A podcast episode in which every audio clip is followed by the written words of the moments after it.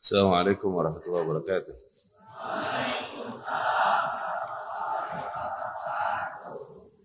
إن الحمد لله نحمده ونستعين به ونستغفره ونعوذ بالله تعالى من شرور أنفسنا ومن سيئات أعمالنا. من يهده الله فلا مضل له ومن يضلله فلا هادي له. أشهد أن لا إله إلا الله أشهد أن محمدا عبده ورسوله أما بعد فإن أصدق الكلام كتاب الله وخير الهدي هدي محمد صلى الله عليه وسلم وشر الأمور محدثاتها وكل محدثة في دين الله بدعة وكل بدعة ضلالة وكل ضلالة في النار أما بعد.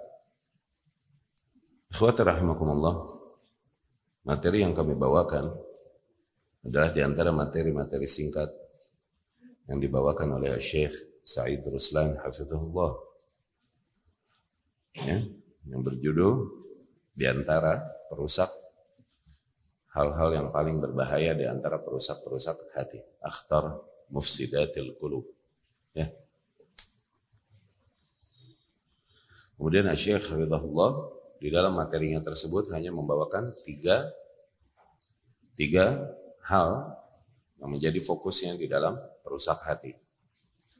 Namun hakikatnya nilai tersebut diambilnya dari apa yang disampaikan oleh Al-Imam Ibnul Qayyim Al-Jauziyah rahimahullah. Kemudian kami ambil materi itu dan kami sempurnakan ya untuk menjadi nasihat bagi kami semua dan bagi uh, ikhwah dan akhwat semuanya insya Allah. Ya, semoga dengannya dengan materi-materi demikian kita sama-sama bisa mengambil nasihat untuk kehidupan kita. Ya. Al-Imam Ibn Qayyim rahimahullah berkata, di antara apa yang dirangkumkan para ulama dari apa yang disampaikan beliau rahimahullah, marartu bihadhihi al-mufsidat allati tuaddi bil qulubi wa tahwi biha fi makan sahiq. Aku melihat perkara-perkara yang merusak hati tersebut, yang membawa hati ke tempat yang rendah. Lianna al-qalba huwa markazul irtikaz. Wa idza saluha al-qalbu saluhatil a'dha. Dikarenakan hati adalah tempat pusatnya segala aktivitas, ya, pusatnya tubuh. Dan apabila hati tersebut baik, maka menjadi baiklah seluruh anggota tubuh. Fahuwa bimanzilatil hakim lirra'iyah. Hati posisinya bagaikan penguasa kepada para rakyatnya. Warra'su lil jasad. Posisi hati adalah bagaikan kepala bagi sebuah tubuh. Ya.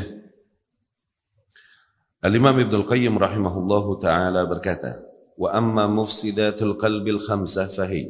Adapun perkara-perkara yang merusak hati, perusak hati yang lima yaitu, nah ini perusak hati banyak. Cuman di antaranya lima ini yang beliau berikan perhatian. Ya, yaitu kasratul khiltah. Yang pertama kasratul khiltah. Banyak berbaur dengan manusia. Banyak berbaur dengan manusia. Ya. Kemudian yang kedua at-tamanni. Tamanni. Berangan-angan.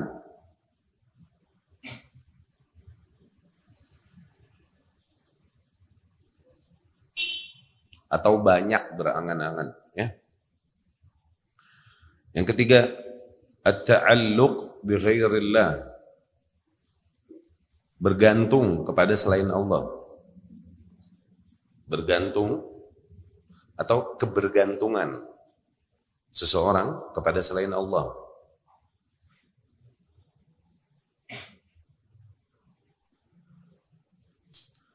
Kemudian asyib'u kekenyangan.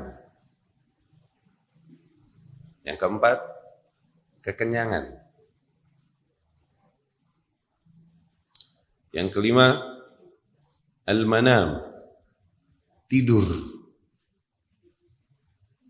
Tidur. Oke, okay? Dari lima poin ini kita dapat lihat bahwasanya tidaklah semua perkara tersebut haram pada zatnya, tidak. Tidak haram pada zatnya. Namun menjadi buruk efeknya bagi jiwa seseorang ketika dalam eh, dalam bentuk yang tidak dibenarkan oleh syariah atau dalam kadar yang berlebihan. Dalam bentuk yang tidak dibenarkan oleh syariah atau dalam kadar yang berle berlebihan. Jadi sekali lagi, dari perusak-perusak hati tersebut yang disebutkan, tidaklah haram pada zatnya, haram mutlak gitu, tidak. Ya, tidak semuanya haram pada zatnya. Tapi nanti diharamkan adalah ketika dalam bentuk yang tidak sesuai dengan kawaid dan doa bicara atau dalam kadar yang tidak wajar. Ya. Hati sekali lagi adalah fokus dari tubuh. Fokus dari penilaian bahkan Allah Subhanahu wa taala kelak ya Allah Subhanahu wa taala kelak menimbangnya menimbang manusia antara apa yang ditimbangnya adalah kadar hatinya tersebut dan hati juga menjadi pusat pengaruh hal yang paling berpengaruh kepada tubuh seseorang. Ketika hati tersebut baik, maka baiklah seluruh anggota tubuh.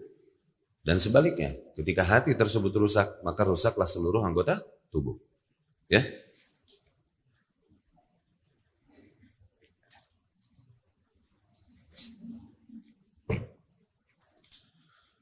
Rawahu Muslim an Nu'man bin Bashir radhiyallahu anhu. Diriwayatkan oleh Imam Muslim rahimahullah dengan sanadnya dari Nu'man bin Bashir radhiyallahu anhu. Qal, ia berkata, Sami'tu Rasulullah sallallahu alaihi wasallam yaqul, aku mendengar Rasulullah sallallahu alaihi wasallam bersabda, wa ahwa an-Nu'man bi isba'ihi ila udhunayhi. Dan Nu'man ketika meriwayatkan hadis ini ia sambil menunjukkan kedua jarinya kepada kedua telinganya. Jadi Nu'man ibnu Bashir radhiyallahu anhu berkata, aku mendengar sendiri Rasulullah sallallahu alaihi wasallam bersabda. Ya. Innal halala bayyin. Apa yang disabdakan Rasul yaitu sallallahu alaihi wasallam. Sesungguhnya perkara-perkara yang halal itu bayyin, jelas. Wa innal harama bayyin dan perkara-perkara yang haram itu jelas. Wa bainahuma mushtabihat dan apa yang di antara keduanya itu adalah perkara-perkara yang syubuhat. La ya'lamuhunna katsirun minan nas. Yang tidak diketahui hakikatnya oleh kebanyakan manusia. Faman ittaqa syubuhat istabra'a li dinihi wa. Barang siapa yang berhati-hati ya dari perkara-perkara yang syubhat, maka ia telah menyelamatkan agamanya dan nama baiknya. Waman waqa'a fi syubhat waqa'a fil haram. Dan barang siapa yang terjerumus ke dalam perkara yang syubhat, niscaya ia akan terjerumus ke dalam perkara yang haram. Karra'i yar'a haulal hima. Sebagaimana seorang penggembala yang menggembala di sekitar restricted area, di sekitar area terlarang. Yushiku ayyar ta'fih. Hampir saja, yakni kemungkinan besar, ia akan menerobos area terlarang tersebut. Ala wa inna likulli malikin himan. Ketahuilah sesungguhnya setiap raja memiliki restricted area, memiliki area terlarang. Wa inna himallahi maharimu. Dan yang menjadi area terlarang Allah adalah apa-apa yang diharamkannya. Ala wa inna fil jasadi mudghah. Ketahuilah sesungguhnya di dalam tubuh manusia terdapat segumpal darah. Idza saluhat saluhal jasadu kulluh yang apabila segumpal darah tersebut baik, maka menjadi baiklah pula seluruh anggota tubuh. Wa idza fasadat fasada jasadu kullu. Dan apabila anggota tu, uh, segumpal darah tersebut rusak, maka rusaklah seluruh anggota tubuh. Ala wahiyal qalb. Tahuilah bahwasanya segumpal darah tersebut adalah hati. Hati.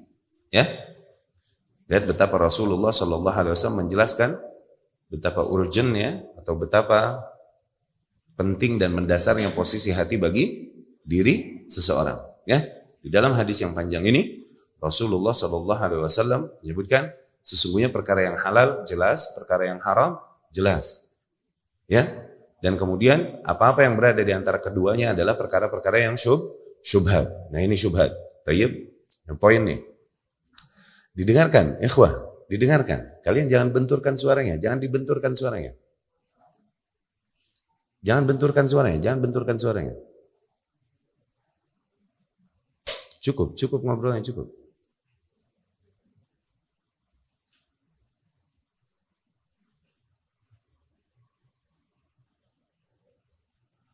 Eh, siap kalian konsentrasi mendengarkan ini? Siap?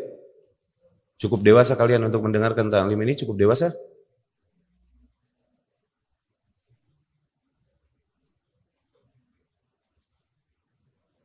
Baik. Syubhat. Syubhat itu apa? Syubhat adalah apa yang ada di antara halal dan haram. Halal, kalau dikatakan area putih, maka haram, area yang hitam, perkara syubhat, ada yang berada di antaranya. Ini yang dibilang gray area, area abu-abu. Gak jelas hukumnya, masuk ke halalkah atau masuk ke, ha? ke haramkah. Maka dobit syubhat, sebagaimana dijelaskan para ulama rahimahullah, di antaranya yang disampaikan oleh Syekh Sulaiman Ar-Ruhaili. Ya, di antara dobit yang pernah kami dapatkan. Syubhat adalah ma yajtadhibuhu aslan. Sesuatu yang punya dua usul yang saling tarik menarik. Sesuatu yang ada dua usul padanya yang saling saling tarik menah, menarik. Aslun yajzibuhu ilal haram. Satu usul menariknya ke arah yang haram. Wa aslun yajzibuhu ilal halal. Dan satu usul menariknya ke arah yang halal. Oke? Okay? Jadi syubhat adalah sesuatu yang punya dua usul, ada padanya dua nilai dasar, yang saling tarik menarik. Ya? Satu dasar menariknya ke arah yang halal, satu dasar menariknya ke arah yang haram. Zain? Bisa difahami nggak? Wallahu alam. Yang disampaikan Syekh Sulaiman Rahili ini lebih kepada syubhat di dalam perkara fikih. Dalam perkara fikih halal dan haram. Contoh kasus, contoh kasus nih, ya, biar paham. Contoh kasus misalnya, seseorang dia menyewakan tempat ruko lah atau rumahnya. Oke? Okay? Kemudian disewakan oleh disewakan kepada orang lain. Dengan kesepakatan harganya sekian, tenggat waktunya sekian. Oke. Okay? Dibayarnya sekian dan lain-lain, harus cash kah atau dibayar dua kali kah, terserah. Sesuai dengan kesepakatan. Kemudian dipenuhi semua itu oleh si orang yang menyewa. Tayyib? Oke? Okay? maka dia menggunakanlah tempat tersebut. Dia punya hak untuk menggunakan hal tersebut. Tapi di dalam perjalanan ternyata tempat tersebut digunakan untuk kegiatan yang diharamkan oleh Allah Subhanahu wa taala. Oke?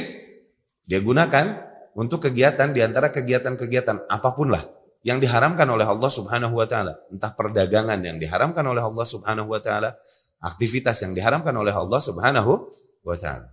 Ah. Dan bagaimana hukumnya? Perdagangan demikian. Apakah uang yang diterima si orang yang menyewakan tadi eh, boleh dia ambil atau tidak? Gitu kan? Kita bisa tarjih, kita bisa memilih pendapat yang lebih tepat untuk kasus demikian. Tapi inilah yang akhirnya jadi syubhat. Maksudnya, dalam kasus tadi, ada dua usul yang saling tarik menarik. Kalau dia menarik ke usulul baik, ke usul jual beli, maka semua syarat jual beli terpenuhi. Nggak ada penipuan di situ, nggak ada pemalsuan dan lain-lain, maka sah. Ngelihat usul jual beli no. Oke? Okay? Tapi kalau ngelihatnya ke usul amar ma'ruf nahi mungkar, dia termasuk akhirnya seseorang yang memfasilitasi kemungkaran, maka haram. Tuh lihat, satu kasus, satu hal yang ada dua usul saling tarik menah, menarik. Ini jadinya syubhat. Wallahu alam yang dimaksud Syekh Hafizahullah di situ adalah kasus syubhat di dalam fikih. Bisa difahami tadi maksudnya? Sesuatu yang yajtadhibuhu aslan, sesuatu yang ada dua usul padanya saling tarik menah, menarik. Satu usul menariknya ke halal dan satu usul menariknya ke arah yang ha, haram. Adapun syubhat di dalam akidah. Nah, syubhat di dalam akidah. Tadi fi fikih. Syubhat di dalam akidah adalah al-adillah, al-adillah, dalil. Ya? Tustadallu biha, tustadallu biha li ihqaqil batil. Dalil yang digunakan atau ditunggangi untuk membenarkan kebatilan. Dalil yang ditunggangi, digunakan untuk membenarkan kebatilan.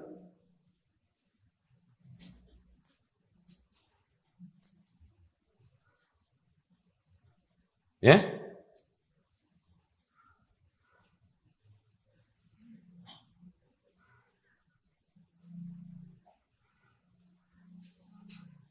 Dalil yang digunakan untuk membenarkan kebatilan. Jadi fokusnya syubhat di dalam akidah ini dalilnya. Dalilnya yang jadi fokus. Contoh, sebagaimana Allah Subhanahu wa taala uh, sebagian kaum yang semoga Allah kasih hidayah mereka yang akhirnya mereka mengkafirkan negeri kaum muslimin, negeri-negeri kaum muslimin termasuk negeri kita Indonesia. Oke? Okay? Mereka mengkafirkan negeri kaum muslimin mengkafirkan pemerintahnya lebih jauh lagi mengkafirkan aparatnya, mengkafirkan para rakyatnya dan kemudian dari situlah mereka melakukan tindakan-tindakan bom-bom dan lain-lain dan menumpahkan darah kaum muslimin tanpa hak. Oke? Okay? Dan mereka mengatasnamakan agama. Iya kan? Nah mereka akan berdalil. Dalil di antara dalil yang mereka tunggangi adalah yang mereka gunakan nih. Tuh lihat. Syubhat mereka adalah firman Allah Subhanahu wa taala, "Wa man lam yahkum bima anzalallah faulaika humul kafirun." Barang siapa yang tidak berhukum dengan apa yang Allah turunkan, yakni dengan hukum syariat, maka mereka lah itu orang-orang kafir. Maka mereka adalah orang-orang kafir. Barang siapa yang tidak berhukum dengan hukum yang Allah turunkan, maka mereka adalah orang-orang kafir. Dipotong sampai situ doang ayatnya. Padahal ada panjangannya lagi penjelasannya. Oke? Okay? Bisa fasikun, bisa munafikun, dan lain-lain. Tapi mereka potong sampai situ. Nah mereka gunakanlah ayat ini untuk membenarkan diri mereka dan dakwah mereka. Nah syubhat mereka, tuh artinya apa? Dalil mereka. Syubhat di dalam akidah jadi artinya apa tadi? Katanya negara kita ini tidak berhukum dengan hukum syariat. Tidak berhukum dengan apa yang Allah turunkan. Berarti kafirlah para penguasa yang ada. Karena Allah berfirman, barang siapa yang tidak berhukum dengan apa yang Allah turunkan, maka mereka adalah orang-orang kafir. Tuh, se seenteng itu, secetek itu. Berarti kafirlah penguasa. Dan kemudian aparat yang membelanya dan menjaganya juga kafir. Masyarakat yang meridhoi keberadaan penguasa tersebut dikafirkanlah. Seorang muslim kemudian berubah menjadi kafir, dia murtad. Orang murtad dihalalkan darah. Dari situ mereka melakukan apa yang mereka lakukan dari tindakan-tindakan kerusakan yang mereka namai jihad. Dengan itu mereka menodai nama suci agama Islam dan dakwah dakwah Islam. Justru lebih menyakiti dan menyerang kaum muslimin daripada kepada kufar sendiri. Dapat difahami itu? Syubhat di dalam akidah jadi apanya? Dalilnya, fokusnya di dalilnya. Syubhat mereka adalah yakni dalil yang mereka gunakan untuk membenarkan kebatilan mereka di dalam hal tersebut. Tuh, gitu. Ya? Barang siapa yang terjerumus ke dalam syubhat, maka dia niscaya terjerumus ke dalam yang ha haram. Yani demikianlah hati manusia. Ketika biasa mereka bermain-main di pinggir jurang, maka kemungkinan besar mereka akan terjerumus ke dalam jurang tersebut. Artinya begini. Ya, orang-orang yang biasa bermain di subhat, maka akan lebih besar kemungkinan mereka untuk terjerumus sekaligus ke dalam yang haram. Karena biasa di yang syubhat. Coba kalau seseorang biasa bertahan di atas yang jelas-jelas aja, di atas yang halal, maka lebih terjauhkan lagi hatinya dari terjerumus kepada yang ha haram. Tapi orang yang bermain-main di perkara yang syubhat itu bagaikan mereka yang bermain-main di pinggir jurang. Sebagaimana yang menggembala di sekitar area terlarang. Tuh. Ya, maka kemungkinan akan terjerumus lebih dalam ke dalamnya. Demikianlah hati manusia. Tergantung kita mengarahkan kebiasaannya ke arah mana. Ya. Apabila kita arahkan ke arah yang baik, maka baiklah semua, baiklah kondisi tersebut, kondisi hati tersebut dan jadi baiklah semua anggota tubuh. Sebaliknya pun sebaliknya. Ya.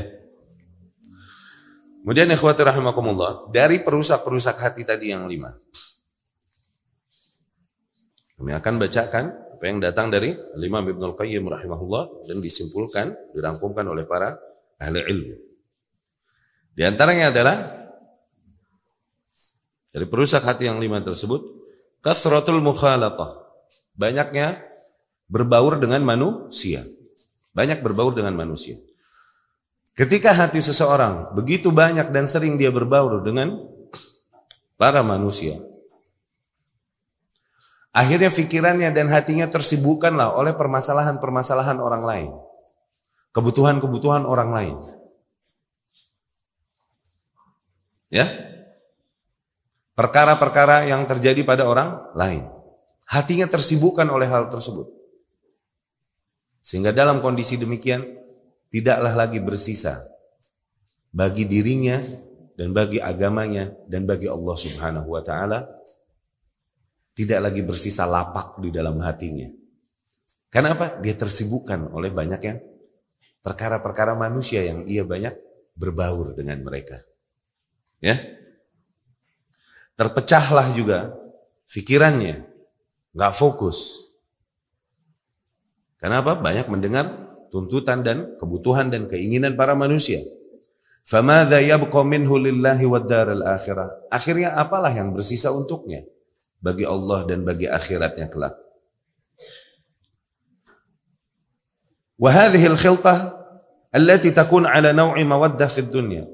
Dan bentuk sosialisasi ini bersama para manusia bentuknya adalah saling mencintai Oke, ketika kita peduli dan mencintai. Saling peduli dan saling mencin, mencintai. Kepada orang-orang yang ada di lingkungan sosial kita. Namun hal tersebut kontang kalib adawa. Suatu saat akan kembali dan berubah menjadi permusuhan. Cinta tersebut yang terbentuk ikatan emosional antara kita dengan lingkungan sosial kita. Suatu saat akan berubah menjadi sebuah permusuhan. Ya, sebagaimana yang Allah Subhanahu wa taala firmankan al-akhilla yauma idzin ba'dhum li ba'din aduwwul lil muttaqin illa al muttaqin. Para kekasih ini para sahabat pada hari nanti yakni hari kebangkitan nanti mereka akan saling memusuhi satu sama lain. Mereka berlepas diri dari satu sama lain kecuali orang-orang yang bertakwa. Kecuali orang-orang yang bertak bertakwa Nah, perhatikan hal ini. Seringkali karena seringnya seseorang berbaur dengan manusia dengan sebuah golongan, bergaul dengan mereka, akhirnya terbentuklah ikatan emosional dan cinta kepada mereka. Akhirnya yang menjadi patokan hak dan batil bagi dirinya adalah apa yang dikatakan lingkungan sosialnya. Bukan lagi hak dan batil yang diyakininya dan telah dipelajarinya. Sehingga mereka hanya akan beragama dan beribadah sebagaimana dituntut oleh lingkungan sosial mereka untuk beragama dan beribadahnya demikian. Bukan apa yang mereka yakini dari hati mereka. Lemah mereka menghadapi arusnya tersebut. Karena udah keburu cinta. Demikian Allah subhanahu wa ta'ala berfirman menggambarkan kekafiran kaum terdahulu. Banyaknya mereka kafir. Karena apa? Karena nggak enak sama kaumnya. Kaum musyrikin terdahulu memilih agama syirik dan agama kufur, itu karena apa? Karena kaumnya melakukan kesyirikan dan kekufuran. Nggak enak mereka ninggalin kaumnya. Demikian yang terjadi pada Abu Talib. Apa yang menahan dirinya dari mengucapkan kalimat syahadat? Hah? Nggak enak sama kaumnya. Tuh, bentuk kecintaan dan ikatan hati, ikatan emosional yang udah terbentuk dengan kaumnya. Membuat dia lemah dari hak yang dia telah ketahui.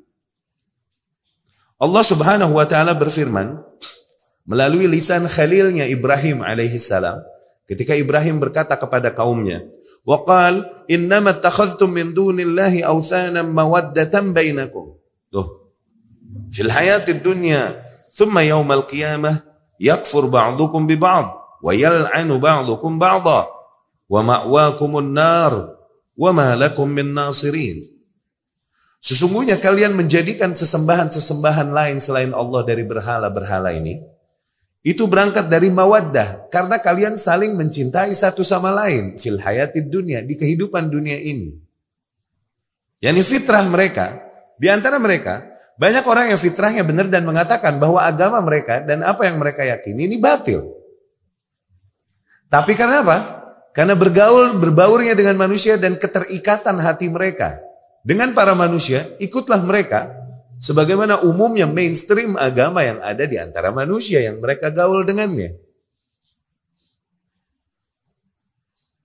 Ya, yang diperjuangkan adalah apa yang dituntut oleh lingkungan sosialnya pada dirinya. Ini yang dibilang social pressure. Yang ia lebih perjuangkan nanti adalah apa yang dituntutnya oleh lingkungan, dituntut oleh lingkungan sosialnya pada dirinya. Ya, dan ini berhubungan nanti dengan penyakit-penyakit hati yang lain seperti at-ta'alluq bi ghairillah, bergantung kepada selain Allah dan lain-lain. Sesungguhnya kalian menjadikan berhala-berhala tersebut sebagai sesuatu yang kalian sembah selain Allah, itu berangkat dari kecintaan kalian satu sama lain di kehidupan dunia. Namun nanti di hari kiamat, kalian akan saling mengingkari satu sama lain dan kalian akan saling melaknat satu sama lain. Dan sungguh tempat kembali kalian hanyalah neraka dan tak ada seorang pun yang akan menolong kalian. Ini orang-orang yang kalian cintai dan kalian bela di kehidupan dunia ini, di akhirat nanti akan berlepas diri masing-masing akan berlepas diri masing-masing sibuk dengan urusannya masing-masing. Boro-boro menolong kalian. Mereka yang kalian bela, yang kalian jaga perasaannya supaya tidak memusuhi kalian. Di akhirat nanti akan berlepas diri dari kalian. Yauma yafirrul mar'u min akhi. Pada hari di mana bahkan seseorang akan lari dari saudaranya sendiri. Wa ummihi wa abihi. Seseorang akan lari dari ayahnya dan ibunya, menyelamatkan diri. Wa sahibatihi wa bani. Seseorang bahkan lari dari kekasihnya dan dari anak-anaknya. Minhum. Kenapa? Pada hari itu nanti setiap individu punya urusan masing-masing yang menyibukkannya. Mereka akan tersibukkan memikirkan keselamatan diri masing-masing. Ya.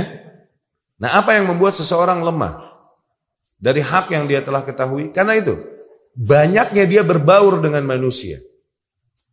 Ini yang berefek buruk, lingkungan sosial yang berefek buruk. Ya. Fadhabit an-nafi' fi amril khilta, maka dhabit yang bermanfaat, dhabitnya seseorang kalau dia mau berbaur dengan manusia ada dhabitnya, ada syaratnya supaya jadi baik. Efeknya buat jiwa dia, buat hati dia. Oke? Okay? Tadi Allah berfirman, Al-akhilla yawma idzin ba'duhum li ba'din aduwwun illa al-muttaqin. Bahwa para kekasih, para sahabat nanti satu sama lain akan menjadi musuh. Kecuali orang-orang yang bertakwa. Nah. Dari situ kita dapat apa? Kalau mau berbaur dengan manusia, kalau mau blend in dengan lingkungan sosial, cari lingkungan sosial yang bertakwa kepada Allah. Yang mengarahkan kita kepada ketakwaan. Yang mengingatkan kita ketika kita lengah dari apa-apa yang Allah Subhanahu wa taala jadikan aturannya dari aturan-aturan syariatnya. Lingkungan sosial yang mengajak kita untuk lebih mengenal Allah, mengenal Rasulnya, mengenal uh, agamanya. Kalaupun mau berbaur, berbaur dengan yang demikian. Mau bercampur, bercampur dengan lingkungan yang demikian. Tidakkah kita lihat, si pembunuh 99 orang, kemudian 100 orang. Ingat hadis itu? Iya kan? 99 orang, mau tobat, bisa nggak? Nggak bisa. Dia bertanya kepada seorang ahli ibadah, abid. Iya kan? Qatal tutis ahwatis nafsa. Aku telah membunuh 99 orang. Fahal liya taubah? Masih bisa nggak tobat? Ini ahli ibadah bertanya, Aba ada tis'ah wa? Apa? Udah 99 mau tobat loh. Begitu. Artinya begitu. Nggak ada. Marah dia, dia bunuh juga nih ahli ibadah. Walhasil cepek, bungkus. 100 rekornya nih bro. Habis itu tersirat lagi, niat untuk taubat. Oke? Dia cari kali ini ketemulah dengan ahli ilmu. Dia tanya, Aku membunuh 100 orang. Qataltu mi'ata nafs. No. I've killed a hundred person. Hal ya min taubah. Masih adakah redemption? Penyesalan gitu taubat? Ahli ilmu menjawab dengan ilmunya. Naam, iya. Man yahulu bainal abdi wa rabbi. Siapa yang dapat menghalangi antara seorang hamba dengan Rabbnya? Ya kan? Dan demikian seorang ahli ilmu yang bijak. Bukan hanya memberikan jawaban, dia memberikan solusi teknis. Beliau berkata, idhab ila ardi fulan, pergilah kau ke negeri fulani, fa inna biha unasun ya'budun Allah. Sesungguhnya di sana penduduknya beribadah kepada Allah dengan baik. Wala tarji ila ardik dan janganlah kau kembali ke negeri asalmu, fa innaha ardusu. Karena sesungguhnya itu adalah negeri yang buruk. Nah, ini menggambarkan apa? Menggambarkan apa? Betapa manusia adalah makhluk sosial. Pastilah dia akan terwarnai oleh lingkungan sosial yang ada di sekitarnya. Dia menjadi buruk sampai rekornya 100 kali pembunuhan nih. Karena dia lahir tumbuh besar di lingkungan yang sangat buruk. Maka langkah teknis di antara langkah-langkah awal untuk seseorang melakukan perubahan diri, ah, yaitu dengan apa? Cari lingkungan sosial yang baik. Negeri yang baik tuh. Karena terwarnai dengan keburukan. Manusia adalah makhluk tabi'i, makhluk sosial. Abna tabi'ati, dia ini anak dari lingkungan sosialnya. Makanya Rasul berkata sallallahu alaihi wasallam, Kullu mauludin yuladu ala fitrah. Setiap bayi yang dilahirkan ini dilahirkan, dilahirkan di atas fitrah. Fitrah yakni Islam. Fitrah yakni Islam.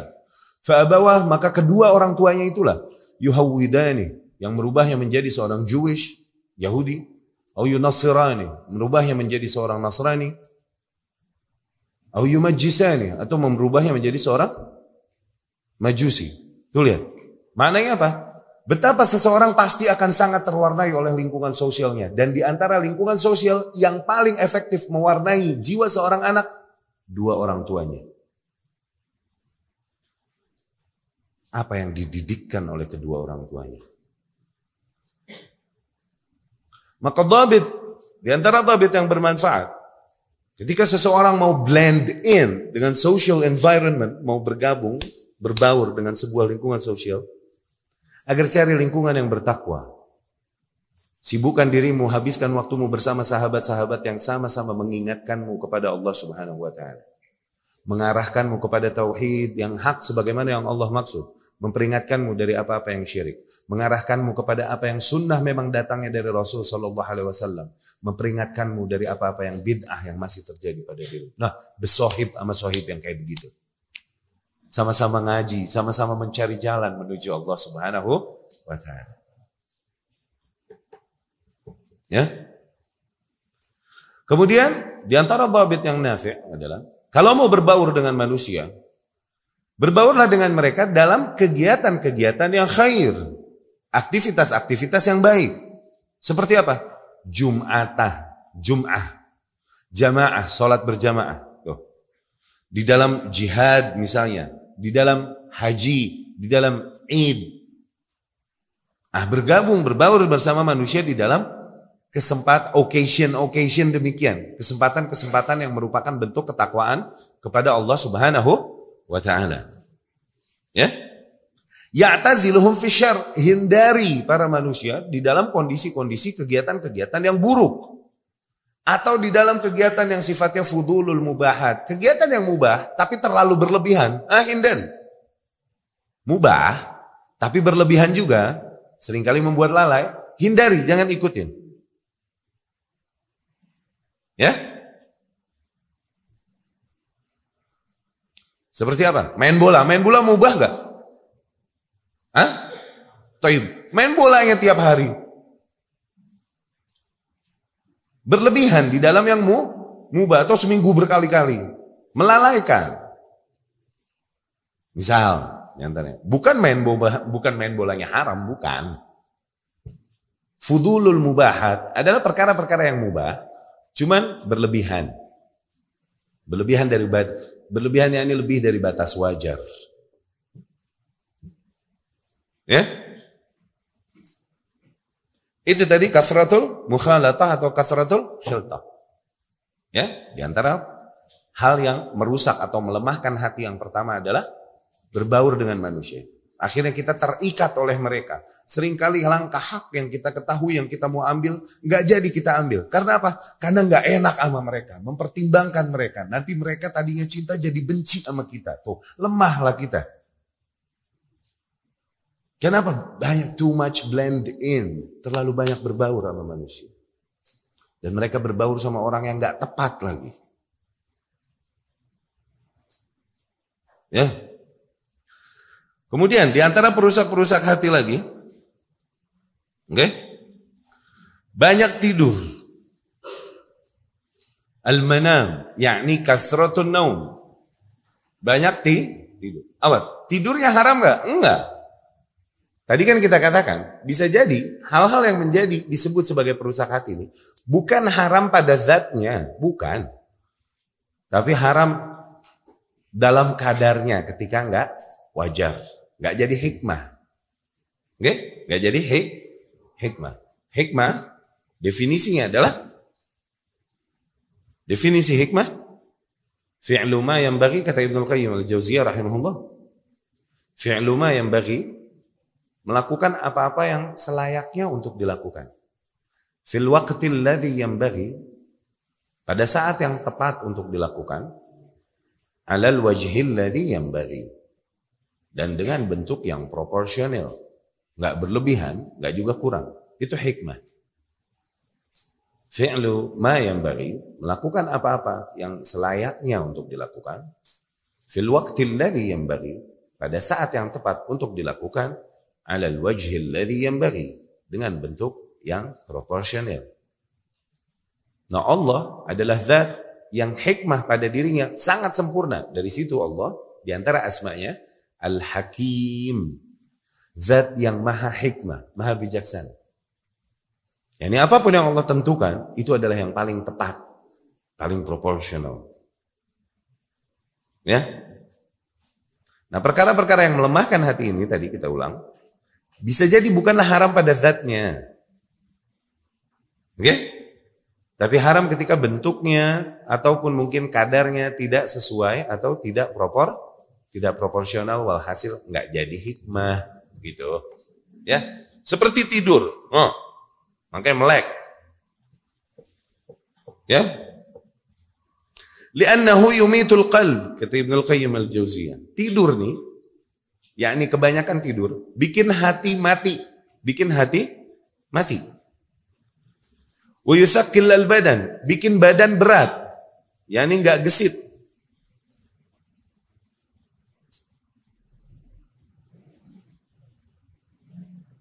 Ya?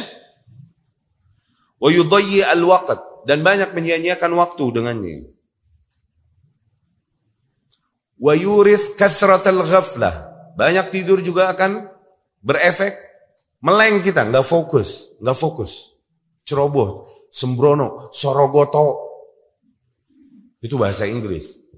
Sorogoto. Itu too much sleep. Kebanyakan tidur. Ya? Wal kasal juga menjadikan malas. Nah di antara tidur itu akhirnya ada yang hukumnya makruh, oke? Ada yang bahkan menjadikan madorot dan ada juga yang bermanfaat di antara tidur. Wa anfa'un dan tidur yang paling bermanfaat adalah apa? Maka inda syiddatil haja. Tidur ketika sangat dibutuhkan tidur. Emang sangat dibutuhkan untuk ti tidur. Itu tidur yang paling bermanfaat. Berarti tubuh kita menagih untuk tidur. Ya? Dan tidur di awal malam itu pasti lebih mulia, lebih bermanfaat daripada tidur di akhir malam.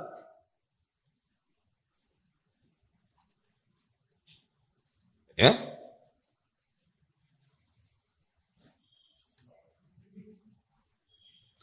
dan tidur di tengah siang itu lebih bermanfaat daripada tidur di awal siang atau di akhir si, di, di akhir siang. Awal siang ini pagi, habis subuh. Awal siang itu itu. Akhir siangnya ini asaran deh. Ya, tidur di tengah siang itu lebih bermanfaat. Ini yang dibilang koilulah, koilulah. Tidur sih, tidur siang. Itu di antara juga kebiasaan dari kebiasaan-kebiasaan salafus, uh, apa salaf asal tidur siang. Mereka ini suka tidur siang. Ya, tidur sejenak siang.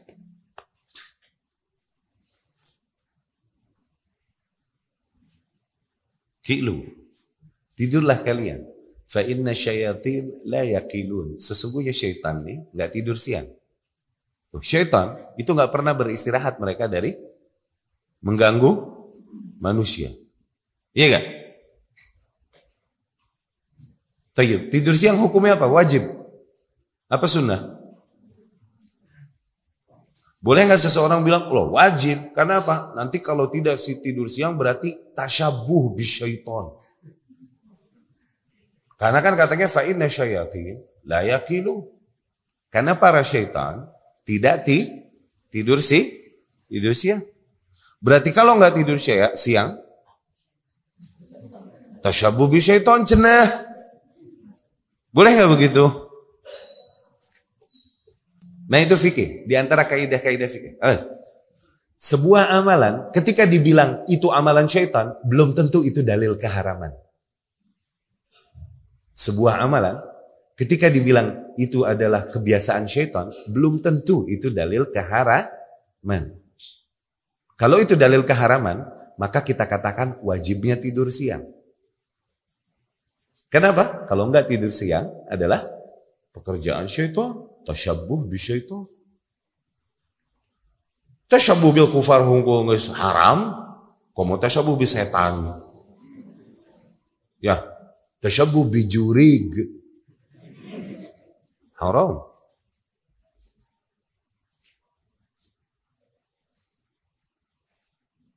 Ya?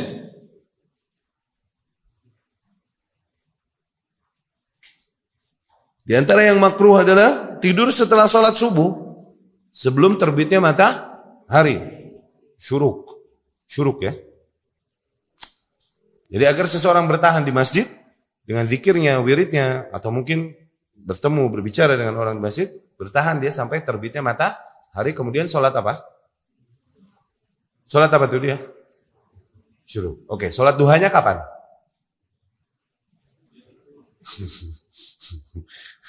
Syuruk itu duha. Syuruk dan duha, eta-eta kene. Bedanya adalah syuruk itu duha fi awal waktu. Duha di awal waktunya. Dia dapat pahala haji dan umroh di situ. Oke? Tapi kalau duha yang siangan, iya dia dapat pahala duha. Nggak dapat kemuliaan syuruknya tadi. Duhanya jam 9, jam 10 misalnya. Oke? Okay? Dia nggak dapat kemuliaan sebagaimana syur, syuruk tadi. Tapi kalau udah syuruk masih duha, nggak usah duha, ya syuruk teh. Duha, eta-eta kene. Ya?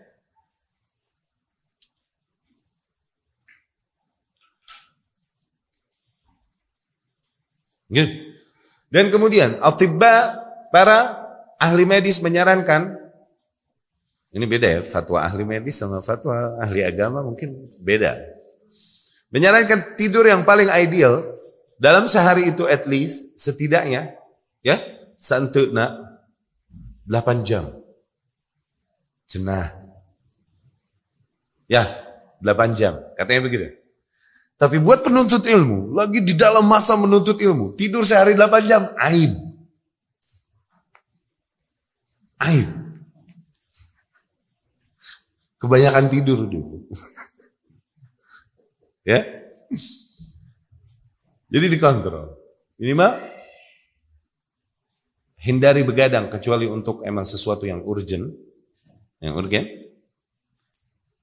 Hindari juga tidur pagi, kecuali emang urgent. Habis malamnya habis melewati malam panjang yang kurang tidur, akhirnya dia mesti memenuhi sedikit hak tubuhnya untuk istirahat, tidurlah di pagi hari. Oke, beberapa saat demikian oke dalam kondisi-kondisi tertentu tertentu Tapi jangan sering begitu. Hindarin kondisi demikian. Ya, lebih ideal tidur lebih cepat di malam hari. Kemudian berikan waktu kita untuk sejenak tidur siang dan lain-lain. Kemudian hindari tidur di awal siang, yaitu setelah subuh pagi, sama akhir siang, yaitu setelah asar. Ya. Kemudian di antara perusak-perusak hati juga adalah at-ta'am. Makanan. Ya. Sebagaimana tadi kita katakan, bukan makanan jadi haram. Tapi ketika kadarnya enggak dalam bentuk atau dalam kadar yang tidak wajar, enggak proporsional. Ya. At-ta'am. Perkara yang diharamkan dari makanan itu ada dua macam.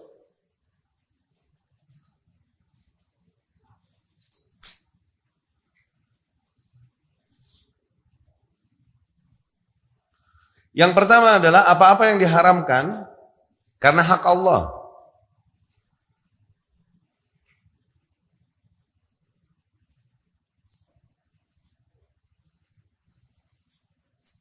Afwan. Perkara dari makanan ini yang diharamkan ada dua macam. Yang pertama adalah apa-apa yang diharamkan karena barangnya memang diharamkan. Oke? Barangnya memang diha, diharamkan. Baik diharamkannya karena hak Allah atau hak hamba-hamba Allah.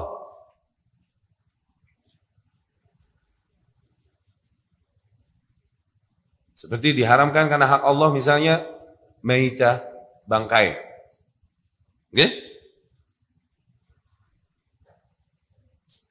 Kemudian dam, darah lahmil khinzir, daging babi. Itu haram. Karena hak hak siapa? Hak Allah.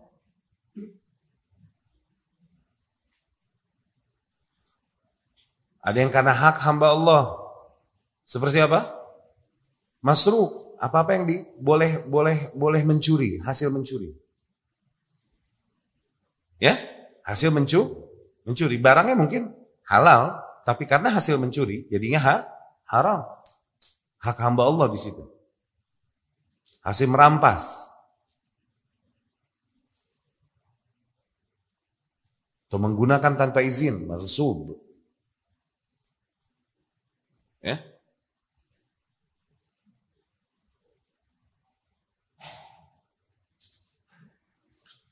Jadi perkara yang diharamkan itu ada dua macam. Yang pertama, Perkara-perkara yang diharamkan karena zatnya, karena barangnya.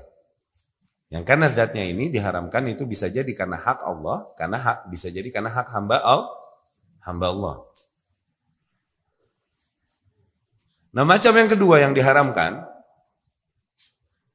Okay? Macam yang kedua yang diharamkan,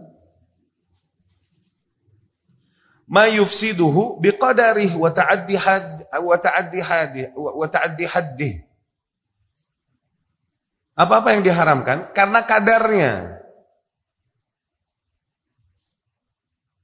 Dan karena melampaui batasnya.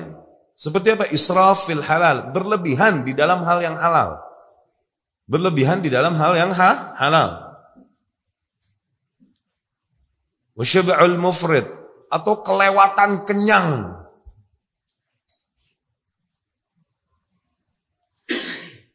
Nah kondisi demikian yang berlebihan ini, kalaupun halal, oke, okay, kalaupun halal, yusakkiluhu anil ta'at. Ini membuat dia berat dari melaksanakan ketaatan wa yushaghizu wa yushaghilu dan membuatnya tersibukkan dari kegiatan-kegiatan yang khair, kegiatan-kegiatan yang lebih produktif baginya. Dan juga merusak dirinya. Merusak dirinya dari sisi fisik akan merusak pencernaannya ketika terlalu banyak diisi. Merusak pencernaannya, mengganggu pencernaannya. Dan akan berefek madorat baginya. Nah, eh, kami termasuk yang eh, diuji sejak masa sejak di Mesir dulu, sejak menuntut ilmu dengan penyakit asam lambung. Oke? Okay? Gastric, gastric. Oke, setelah kita pelajari lama ini penyakit, pelajari dan alami lama, ternyata yang paling efektif membangkitkan asam lambung itu bukan enggak makan, bukan. Kita malah kalau enggak makan puasa itu normal lambung. Yang bikin asam lambung naik dan kambuh itu apa? Kekenyangan makan. Lebih dari kadar sewajarnya. Makanya lagi puasa mah suka nggak kambuh lambung. Tapi kalau sahurnya kenyang atau buka kekenyangan, nah itu kambuh. Gas lambung. Berarti permasalahannya bukan tidak pada tidak makannya, bukan, tapi pada berlebihan di dalam makan. Iya kan? Kalau apalagi kalau buka puasa kan suka revenge, balas dendam. Iya, semuanya dimakan. Gorengannya, lontongnya, bihunnya, sambal kacang, Semuanya dimakan, durennya, kulitnya, sandal capit. Semuanya dimakan. Nah ini yang naikin asam lambung. Kadar. Kalaupun pada dasarnya zatnya mamu, mubah dan halal, tapi dengan bentuk demikian jadi dibenci oleh syariat. Dibenci oleh syari, syariat. Efeknya kepada badan, membuat kita nggak gesit, lemah dari melaksanakan ketaatan-ketaatan kepada Allah, membuat kita lalai dan juga akhirnya berefek buruk pada fisik kita, pada pada kinerja biologis kita. Ya. Dan perhatikan hubungan makanan, hubungan bergaul dengan hati. Oke? Okay? Betapa syariat Islam nih, tubuh kita nih, semuanya nyambung satu sama lain.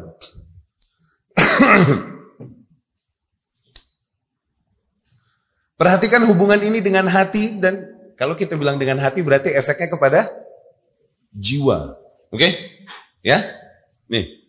Di dalam Islam, apa-apa yang diharamkan itu tidak disebutkan per item, tidak. Jadi Rasulullah Sallallahu Alaihi Wasallam tidaklah absen kebun binatang gitu, enggak. A, anjing, haram. Hayam, halal. Enggak dia absen kebun binatang. Kalau disebutkan per item sama Rasul, hadis nanti jadi banyak luar biasa, susah ditelitinya. Seringkali disebutkan hanya beberapa item, kemudian disebutkan sifat umum. Sifat umum aja. Seperti misalnya Rasul Shallallahu Alaihi Wasallam berkata, menyebutkan sifat umum yang akhirnya kita menghukumkan situ deh, punya kaidah. Misal Allah berfirman misal, Uhilla lakum saydul bahar. Tuh, dihalalkan bagi kalian hewan penghuni laut. Udah, kalau udah laut semuanya halal. Semuanya halal, nggak ada yang haram. Kalau udah urusannya laut. Rasulullah SAW di hadisnya Abu Hurairah radhiyallahu anhu Rasul bilang sallallahu alaihi wasallam, suila Rasulullah sallallahu alaihi wasallam anil bahar. Rasul ditanya sallallahu alaihi wasallam tentang urusan laut. Faqal Rasul bersabda, huwa at-tahuru ma'uhu al-hillu maitatu. Laut itu airnya tohur. Tohurnya ini suci dan mensucikan. Tohur artinya tahir wa mutahhir. Airnya bisa suci dan bisa dipakai bersu bersuci. Al-hillu maitatu. Bangke-bangkainya halal. Noh. Kalau udah urusannya air, laut nih masuk juga sungai. Kalau dibilang laut berarti masuk juga su sungai. Air udah. Oke? Semuanya halal yang di situ deh. Nah ini kaidah umum. Udah. Jadi nggak usah diabsen hewan-hewan laut satu persatu. Disebutkan hukumnya ribet gak? Ribet ini sistematisnya syariat Islam, kerennya. Nah, urusan darat. Yang diharamkan apa? Bangkai. Disembelih tanpa nama Allah misalnya atau mati. Oke? Yang darat nih. La yahillu lakum kullu dhinabin minas Tidak halal bagi kalian setiap hewan buas bertaring atau makhlab minat atau yang berkuku tajam dari golongan burung. Hewan buas berta bertaring. Tuh disebutkan sifat u sifat umum muda. Dari situ kita bisa menghukumi. Hewan buas bertaring. Berarti daging macan, maung, Halal haram? Kenapa? Buas dan bertaring. Beruang. Haram. Kenapa? Buas dan bertaring. Tuh, kita punya kaidah umum udah. Gak usah disebutin satu-satu. Ini sempurnanya syariat Islam. Nah tapi kalau hiu gimana? Buas gak? Hiu buas gak? Bertaring gak? Halal haram? halal. Kan laut. Kaidahnya air yang awal. Mau taringnya semeter lagi. Tapi kalau udah urusannya air, mau bangkainya lagi. Halal. Kok haram sih? Hah? Cucut? Kiraku haram. Hah? Masa hiu haram? Kalau udah air, halang dia.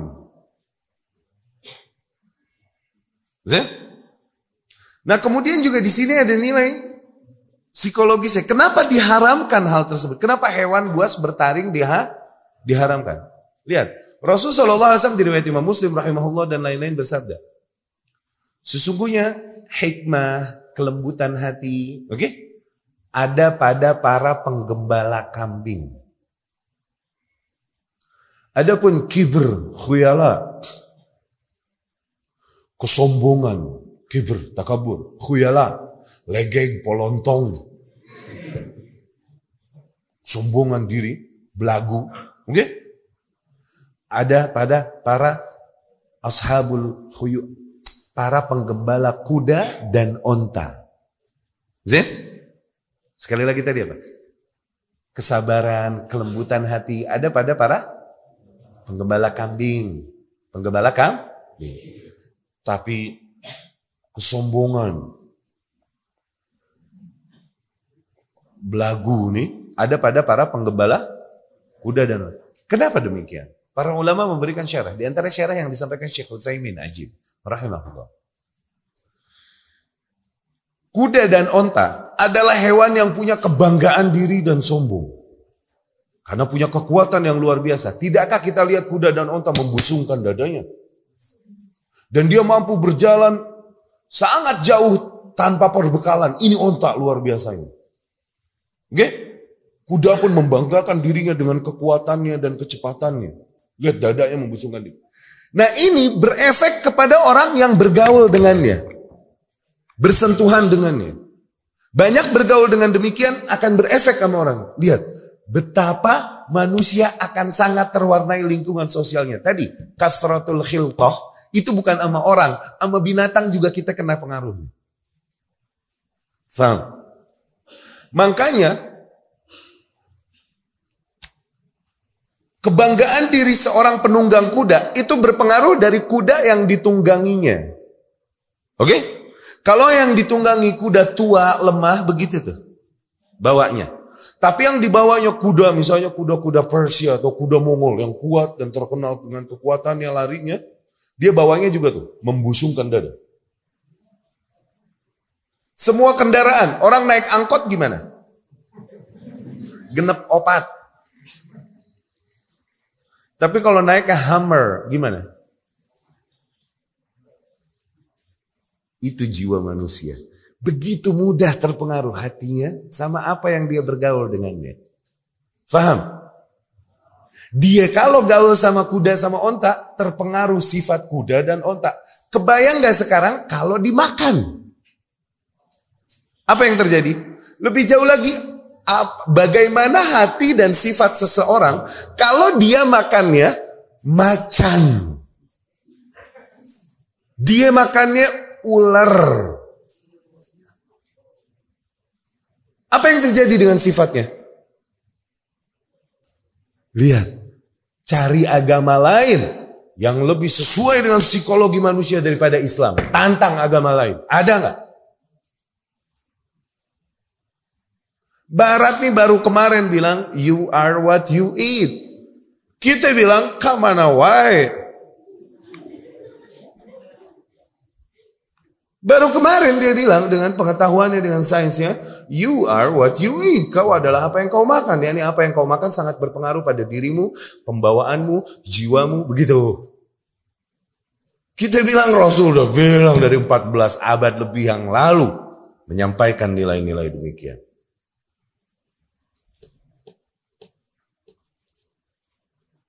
Tayyib. Jadi betapa panca indera ini apa yang kita makan, apa yang kita cium, apa yang kita lihat, apa yang kita bersentuhan dengannya sangat berpengaruh ujungnya sama hati kita. No. Kita bermain, bergaul dengan orang-orang yang demikian ke bawah hati kita begitu. Tuh, kita makan hal-hal yang buruk ke bawah kepada buruknya sifat kita. Makanya disuruh bukan hanya halal, tapi halal dan toyib. No, agar membawakan efek yang baik juga bagi hatimu. Dapat ya? Hah? Bahkan lebih jauh lagi ikhwani rahimakumullah. Dihindari kita, di, di dinasihati kita untuk menjauhi diri kita dari apa? Dari ahli bid'ah. Dari para ahli bid'ah. Diperintahkan diri kita disarankan oleh para ulama untuk menjauhkan diri kita dari ahli bid'ah. Kenapa? Ahli bid'ah, ahli syubhat, orang-orang yang menyimpang dan lain-lain. Kenapa tadi? Satu karena apa? Takutnya terperangkap hati kita bersama mereka. No. Kita rasakan ihsan, kebaikan-kebaikan mereka. Sehingga kita terperangkap, nggak berani mengingkari kebatilan yang ada padanya. Demikian mereka yang telah mengetahui penyimpangan kawan-kawan mereka namun tetap bersamanya. Kenapa? Udah terperangkap cinta, ikatan emosional ini. Itu yang melemahkan. Yang kedua karena syubhat. Bisa jadi berdekatan dengan mereka atau menghadiri mereka dan mendengar mereka berbicara. Mereka sampaikan syubhat-syubhat yang kodarullah nyangkut di hati kita dan kita nggak bisa melenyapkannya. Akhirnya terbawalah kita ke dalam penyimpangannya. Demikianlah lemahnya manusia. Hati yang besarnya hanya se sekepalan tangan tiap individu, kuasanya di luar kuasa tangan di, di luar kuasa kita. Tapi di Allah Subhanahu wa taala. Maka janganlah kau berlaga seperti orang yang kuasa hatimu berada di tanganmu sehingga kau menghadiri dan mendengar orang-orang yang membawakan syubhat dan penyimpangan berkata e, dan kau berkata ya udah kita dengerin aja dulu yang baik kita ambil yang buruk kita hmm, sombong Kuasa hatimu tidak berada di tanganmu. Di tangan Allah. Dan dengan melihat kepada mereka lagi. Di antara ilah-ilahnya. Oke? Okay? Kenapa kita mesti menghindari ahli bid'ah? Di antara ilahnya adalah dengan banyak melihat mereka, ini akan berefek ke hati kita. Akan terbentuk idol, diidolakan akhirnya di hati kita. Karena sering melihat dan mendengar mereka. Nggak selamat hati kita. Dari itu dari situ Ibnu Qayyim al-Jauziyah rahimahullah juga sendiri berkata di dalam Ighatsatul Lahfan wassa atibba'ul qulub para dokter-dokter hati. Siapa dokter hati? Siapa dokter hati? Dokter bangunan, muhandis. Ah. Oke? Okay? Dokter fisik, atibba, dokter, tabib. Dokter hati, ulama. Ulama. Wawassa atibba'ul qulub dan para dokter hati mewasiatkan kita bil i'rad an ahli bidah agar kita berpaling dari para ahli bidah wa alla yusallim alaihim Jangan ia salam kepadanya wala yuriyahum talaqata wajhi. Jangan tampakkan kepada mereka keramahan wajahnya. Wala yalqahum illa bil abus wal i'rad. Dan janganlah temui mereka kecuali dengan muka masam dan berpaling. Tuh. Kenapa demikian? Tujuannya menyelamatkan hati kita dari syubhat dan bid'ah. Tapi tentunya kaidah ini harus difahami dengan baik ya. Enggak semua orang yang melakukan bid'ah kemudian kita bilang dia ahli bid'ah. Tidak. Yang dibilang ahli bidah adalah para ulamanya yang bisa mencari-cari dalil dan meyakinkan manusia akan kebenaran penyimpangannya. Dan di waktu yang sama juga nyerang sunnah dan nyerang ahlus sunnah. Nah itu ahli bid'ahnya itu yang itu. Adapun awam tapi masih melakukan bid'ah, maka dia bukan ahli bid'ah, itu hanya pelaku bid'ah biasa aja. Tetangga kita dan lain-lain. Maka tetap santai, pergauli mereka dan lain-lain, rangkul mereka kalau bisa warnai mereka. Jangan terwarnai oleh mereka. Lihat betapa hati ini terefek dari apa yang kita lihat. Eh, terefek dari apa yang bersentuhan dengan kita. Terefek dari apa yang kita bergaul dengannya. Lebih jauh lagi, terefek hati kita nih dari apa yang kita makan. Tuh lihat betapa terintegrated tubuh kita ini. Terintegrasikan. Iya kan? Jadi demikian makanan di antara apa-apa, yakni banyak makan, okay? atau memakan sesuatu yang diharamkan oleh Allah Subhanahu wa entah sifatnya memakan sesuatu yang hukumnya memang tidak dihalalkan atau makan makanan yang halal tapi dalam proporsi porsi yang berlebihan ini di antara hal yang paling efektif melemahkan hati manusia. Melemahkan hati manusia. Dapat difahami itu ya? Insyaallah ya. Kemudian masuk mufsidatil qulub berikutnya Perusak di antara perusak-perusak hati berikutnya adalah at-tamanni. At-tamanni. Tamanni ini berangan-angan. Berangan-angan.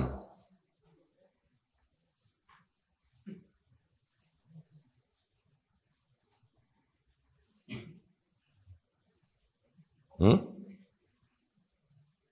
Berangan-angan.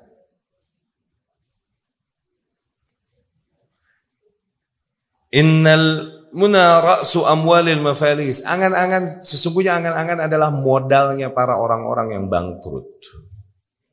Wahiyya bida'ah kulli nafsin mahina. Angan-angan nih modal yang dimiliki oleh setiap jiwa yang gak punya kualitas sama sekali. Laisat laha himmah tanal bihal haqa'iq al kharijiyah. Yang dia gak punya ambisi untuk merealisasikan apa-apa yang lebih realistis di dalam kehidupan nyata. Amma sahibul himmah al-aliyah, adapun seseorang yang memiliki semangat dan ambisi yang tinggi, amanihi haimatun haulal ilmi wal iman. Maka angan-angan angan-angan orang demikian akan beredar sekitar ilmu dan iman, ilmu dan iman. Wal amal alladhi yuqarribuhu ilallah. Angan-angannya hanya beredar tentang di sekitar aktivitas-aktivitas yang dapat lebih mendekatkannya kepada Allah Subhanahu wa taala.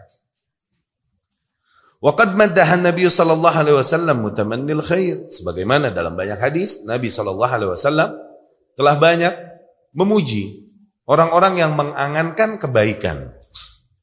Wa rubbama ja'ala ajrahu fi ba'dil asya ka ajri fa'ilih. Bahkan sering kali Pelakunya, orang yang berangan-angan demikian, baru berangan-angan aja, dapat pahala yang sama dengan orang yang telah mengerjakannya. Oke? Okay? Nah, taman nih. Angan-angan. Apa bedanya angan-angan sama roja? Berharap. Eh, roja artinya apa? Berharap. Nah, angan-angan bedanya apa sama roja? Sama berharap. Ke mana? Ah, Perhatikan hal ini, beda yang di sini.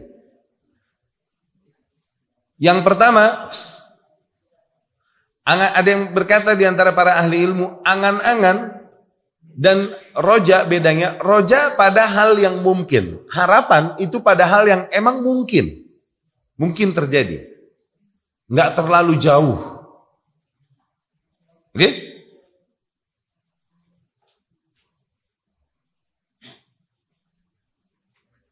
Nggak terlalu jauh dari kemungkinan. Itu roja. Tapi angan-angan lebih umum. Meliput hal-hal yang kejauhan juga dari kenyataan. Seperti seorang orang, duh gua kalau punya emas segede gunung Uhud, noh tuh, rada jauh, mungkin nggak? Mungkin aja sih sebenarnya. Cuman mung mungkin nggak? Come on. Rada jauh dari kemungkinan tuh angan-angan. Ya?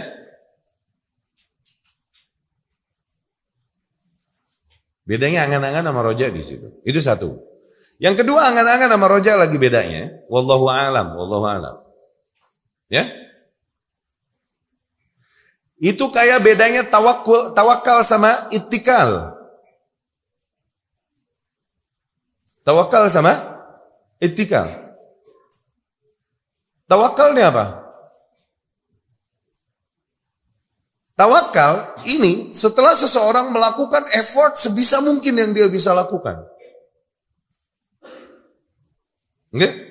Baru setelah itu bertawakal dia pada hasilnya kepada Allah Subhanahu wa taala berharap kebaikan-kebaikan Allah Subhanahu wa taala.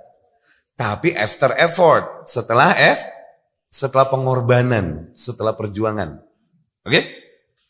Itikal ini berharap kebaikan-kebaikan Allah tapi nggak mau usaha. Itu itikad.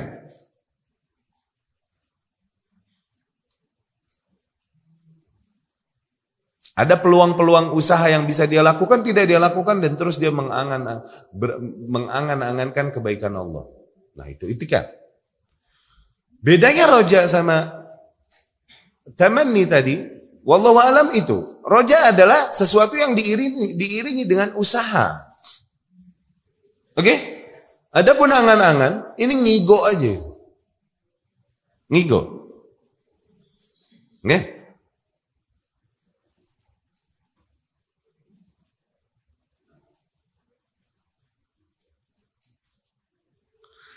Nah orang yang kebanyakan ngekhayal dan berangan-angan, sering kali akhirnya malas. Seringkali akhirnya berefek pada jiwanya. Dia lebih menyukai sensasi ketika ngehayal daripada mesti berjuang susah-susahan di alam realita. Tuh. Dia lebih suka tiduran sambil bengong mikir ngehayal, no, ke mana-mana, daripada bangun, hadapi dunia nyata. Hah? Berjuang, sing-singkan tangan.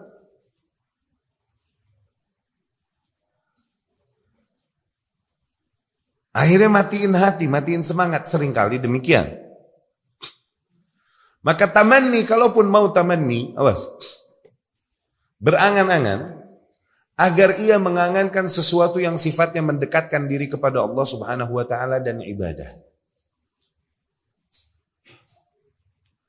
Seperti di dalam hadis seseorang yang melihat. Okay? Seorang ahli ilmu menyebarkan ilmunya di jalan Allah dan kemudian dia mengangankan ya Allah, andai saja aku akan aku punya ilmu seperti dia, aku akan gunakan perjuangkan dan sampaikan sebarkan ini di antara manusia. Tuh, dia dapat pahala yang sama dengan angan-angannya seperti orang yang demikian. Lihat, mutamanni al khair. Atau andai saja aku punya harta sebanyak dia, ya Rabbi, aku akan gunakan untuk apa? Untuk memperjuangkan agamamu, Hah? mensyiarkan agamamu, aku akan biayai dengannya para penuntut ilmu dan ahli ilmu dan lain-lain. Andai saja kau bukakan aku kekayaan sebagaimana yang kau bukakan kepadanya. Tuh, ini mengangankan keba kebaikan. Dia dengan angan-angannya doang udah dapat pahala yang sama dengan orang yang melakukan demikian. Dengan angan-angannya doang. Demikian rahmat Allah Subhanahu wa taala yang begitu luas. Maka kita masuk surga tuh dengan dengan rahmat, udah bukan dengan amal amal soleh udah. udah bonus mulu udah dari Allah Subhanahu wa taala. Lihat nih, perhatikan nih perhitungannya, perhitungannya ya. Sayyiati, keburukan-keburukanku, semuanya keburukan mutlak. Murni dosa. Amalan-amalanku ini antara kebaikan dan keburukan kan? Antara dosa dan paha, pahala begitu kan? Keburukan-keburukanku? Okay? Semuanya keburukan mutlak udah. Nggak ada nilai pahala di dalamnya. Dosa-dosa yang kita lakukan, oh, dosa udah 100%. Nggak ada nilai pahala yang kita dapat di situ. Sementara kebaikan-kebaikanku, amal soleh yang kulakukan, itu bisa jadi ada kadar keburukan. Niat yang rusak, nah, dan lain-lain. Jadi gimana mau lebih banyak kebaikan? Oke? Okay? Maka tidaklah bersisa lagi bagiku kecuali hanya mengharap dari keutamaan-keutamaan Allah Subhanahu wa taala, kedermawanan Allah Subhanahu wa taala, judnya dan ihsannya dan kebaikan-kebaikan Allah Subhanahu wa taala. Kenapa? Kalau dihitung dari amalanku udah bakalan kalah dengan keburukan keburukanku. Ya. Itu tamanni, ya. Kemudian ikhwati rahimakumullah di antara perusak hati yang terakhir dan juga yang paling efektif dan paling berbahaya dalam merusak hati manusia adalah at-ta'alluqu bi ghairillah, kebergantungan kepada selain Allah. Kebergantungan kepada selain Allah. Baik besar ataupun kecil. Ya. Innahu idza ta'allaqa al-qalbu bi ghairillah wakalahu Allah ila man ta'allaqa bih. Sesungguhnya apabila sebuah hati bergantung kepada selain Allah Subhanahu wa taala, maka Allah serahkan perkaranya kepada sesuatu yang ia bergantung padanya. Tuh. Allah nggak jamin, Allah nggak urus, Allah nggak atur. Allah serahkan dia hanya kepada sesuatu yang ia bergantung padanya. Oke? Okay? Allah berkata di hadis qudsi ini, "Ana aghna syuraka 'ani syirk." Aku adalah zat yang paling nggak butuh sekutu. Faman amila amalan asyraka bihi fihi, asyraka fihi ma'i ghairi, Barang siapa yang melakukan sebuah amalan di dalam hal tersebut yang mempersekutukan aku dengan selainku, taraktuhu wa syirka. Aku tinggalkan dia dengan sesuatu yang ia persekutukanku dengannya. Tuh lihat. Allah tak peduli, Allah lepas sama sekali. Allah serahkan urusannya kepada sesuatu ini yang la yang fa wa la yadur. Bisa menimpatkan manfaat, gak bisa menimpatkan madarat. Ma'adzallah. Kemudian juga di antara yang disampaikan Rasulullah sallallahu alaihi wasallam tentang hijrah. Faman kanat hijratuhu lid dunya tusibuha. Barang siapa yang hijrahnya hanya bagi dunia yang dia kejar. Ya kan? Eh, faman kana hijratuhu ila Allah wa rasulih fa hijratuhu ila Allah wa rasulih. Barang siapa yang hijrahnya memang kepada Allah dan Rasulnya, yakni dia niatkan lillahi taala. Dan demi mengikuti ajaran dan ajaran dan anjuran nabinya sallallahu alaihi wasallam, maka Allah jamin yang demikian nggak bakalan merugi. Allah jamin dia akan dapatkan apa yang dia kejar. Kalau emang ikhlas. Tapi faman kana hijratuhu lidunya tusibuha. Barang siapa yang hijrahnya hanya bagi dunia yang dia kejar. Aw imra'atin yang kihuha atau hanya bagi wanita yang ingin dia nikahi, maka Allah berlepas. Fahijratuhu ila ma hajara ilaih. Maka hijrahnya hanya kepada hal-hal itu. Lihat. Ya? Itu maksudnya wakalahullahu ilaih Allah wakilkan kepadanya, Allah serahkan kepadanya seluruh perkaranya. Allah nggak mau atur lagi, Allah nggak mau bantu. Ya, Allah. Maka kita berlindung dari hal itu, ya kan? Eh, di antara doa-doa yang diajarkan Rasulullah Sallallahu Alaihi Wasallam adalah apa? Hah? Tarfata'in? Hmm? Ya Hayyu, Ya Qayyum. Wahai zat yang maha hidup. Wahai zat yang maha Qayyum. Birahmatik astaghir. Hanya kepada rahmatmu lah aku memohon pertolongan. Wala takilni ila nafsi. Dan janganlah kau serahkan aku kepada diriku sendiri. Yani kau serahkan perkaraku kepada kuasaku sendiri. Jangan. Biar engkau yang mengatur ya Rabb. Artinya, tarfata'in. Kalaupun cuma sejenak. Kalaupun cuma sekejap mata jangan. Ya. Wa khadhalahu min jiha ma ta'allaqa bihi wa fatahu tahsilu wa jalla bi ta'alluqihi bi ghairihi.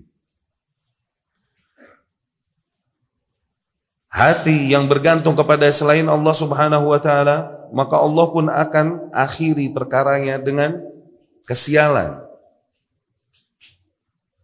Sehingga ia tidak dapatkan padanya apa yang dia tuju. Ya kan? Tidak dia dapatkan apa yang ia cita-citakan kepada hal lain selain Allah tersebut. Waltifatuhu ila siwahu fala ala nasibihi min min Allah hasal wala ila ma amalahu amilahu mimman ta'allaqa bihi wasal. Dan sering kali Allah Subhanahu wa taala hukum ia semakin berpaling dari Allah Subhanahu wa taala kepada hal-hal lain yang ia mulai bergantung kepadanya. Sehingga ujung perkaranya berakhir pada kesialan, tidaklah ia mendapatkan apa yang seharusnya menjadi jatahnya dari Allah Subhanahu wa taala, tidak dia dapatkan. Kenapa? Ia berpaling kepada selain Allah. Wala amilahu mimman ta'allaqa bihi wasal dan tidak juga ia dapatkan apa yang dia harapkan dari hal lain selain Allah ini yang dia kejar, tidak juga dia dapatkan hal tersebut. Allah Subhanahu wa taala berfirman, "Wattakhadhu min dunillahi alihatan liyakunu lahum izza." Dan mereka kemudian menjadikan selain Allah sebagai tuhan-tuhan lain yang mereka sembah. Liyakunu lahum izza. Tujuannya apa? Agar menjadi kekuatan, kebanggaan bagi mereka. Tuh seolah-olah Tuhan-Tuhan yang mereka sembah tersebut akan memperkuat dan memperkasakan mereka. Kalla, sekali lagi tidak. Saya furuna ibadatihim. Sungguh mereka nanti akan mengingkari ibadah-ibadah orang-orang tersebut. Yani orang-orang yang mereka keramatkan dan sembah dalam bentuk monumen-monumen atau berhala ini. Nanti di hari akhir akan berlepas diri dari orang-orang yang menyembahnya. Wa yakununa alaihim didda. Justru mereka nanti akan menuntut orang-orang yang menyembahnya. Boro-boro membela, yang ada jadi menuntut. Allah pun subhanahu wa ta'ala berfirman, Min dunillahi alihatan la'allahum yunsarun. Dan mereka menjadikan tuhan-tuhan lain selain Allah dengan tujuan agar mereka dimenangkan, dibela. Mereka merasa bahwasanya dengan menyembah tuhan-tuhan lain selain Allah ini akan mendatangkan keuntungan dan pembelaan dan kemenangan bagi mereka. La yastati'una nasrahum. Sungguh padahal apa yang mereka sembah itu tidak punya kuasa sama sekali untuk menolong mereka. Wahum lahum jundun muhdarun. Justru mereka itu yang menjadi tentara-tentara yang menjaga apa yang mereka sembah itu. Justru mereka yang akhirnya memberikan jasanya dan memberikan pertolongannya kepada apa yang mereka sembah. Bukan apa yang mereka sembah ini memberikan jasa dan pertolongannya kepada mereka yang menyembahnya. Ya? Khidlanan min man ta'allaqa bi eh, man ta'allaqa bi ghairillah. Maka manusia yang paling kecele manusia yang paling tertipu, paling merugi, paling suwe adalah man ta'allaqa bi ghairillah. Mereka yang bergantung kepada hal lain selain Allah. Fa inna ma fatahu min masalihihi wa sa'adatihi wa falahi a'zam mimma wa huwa mu'radun liz-zawal wal fawat.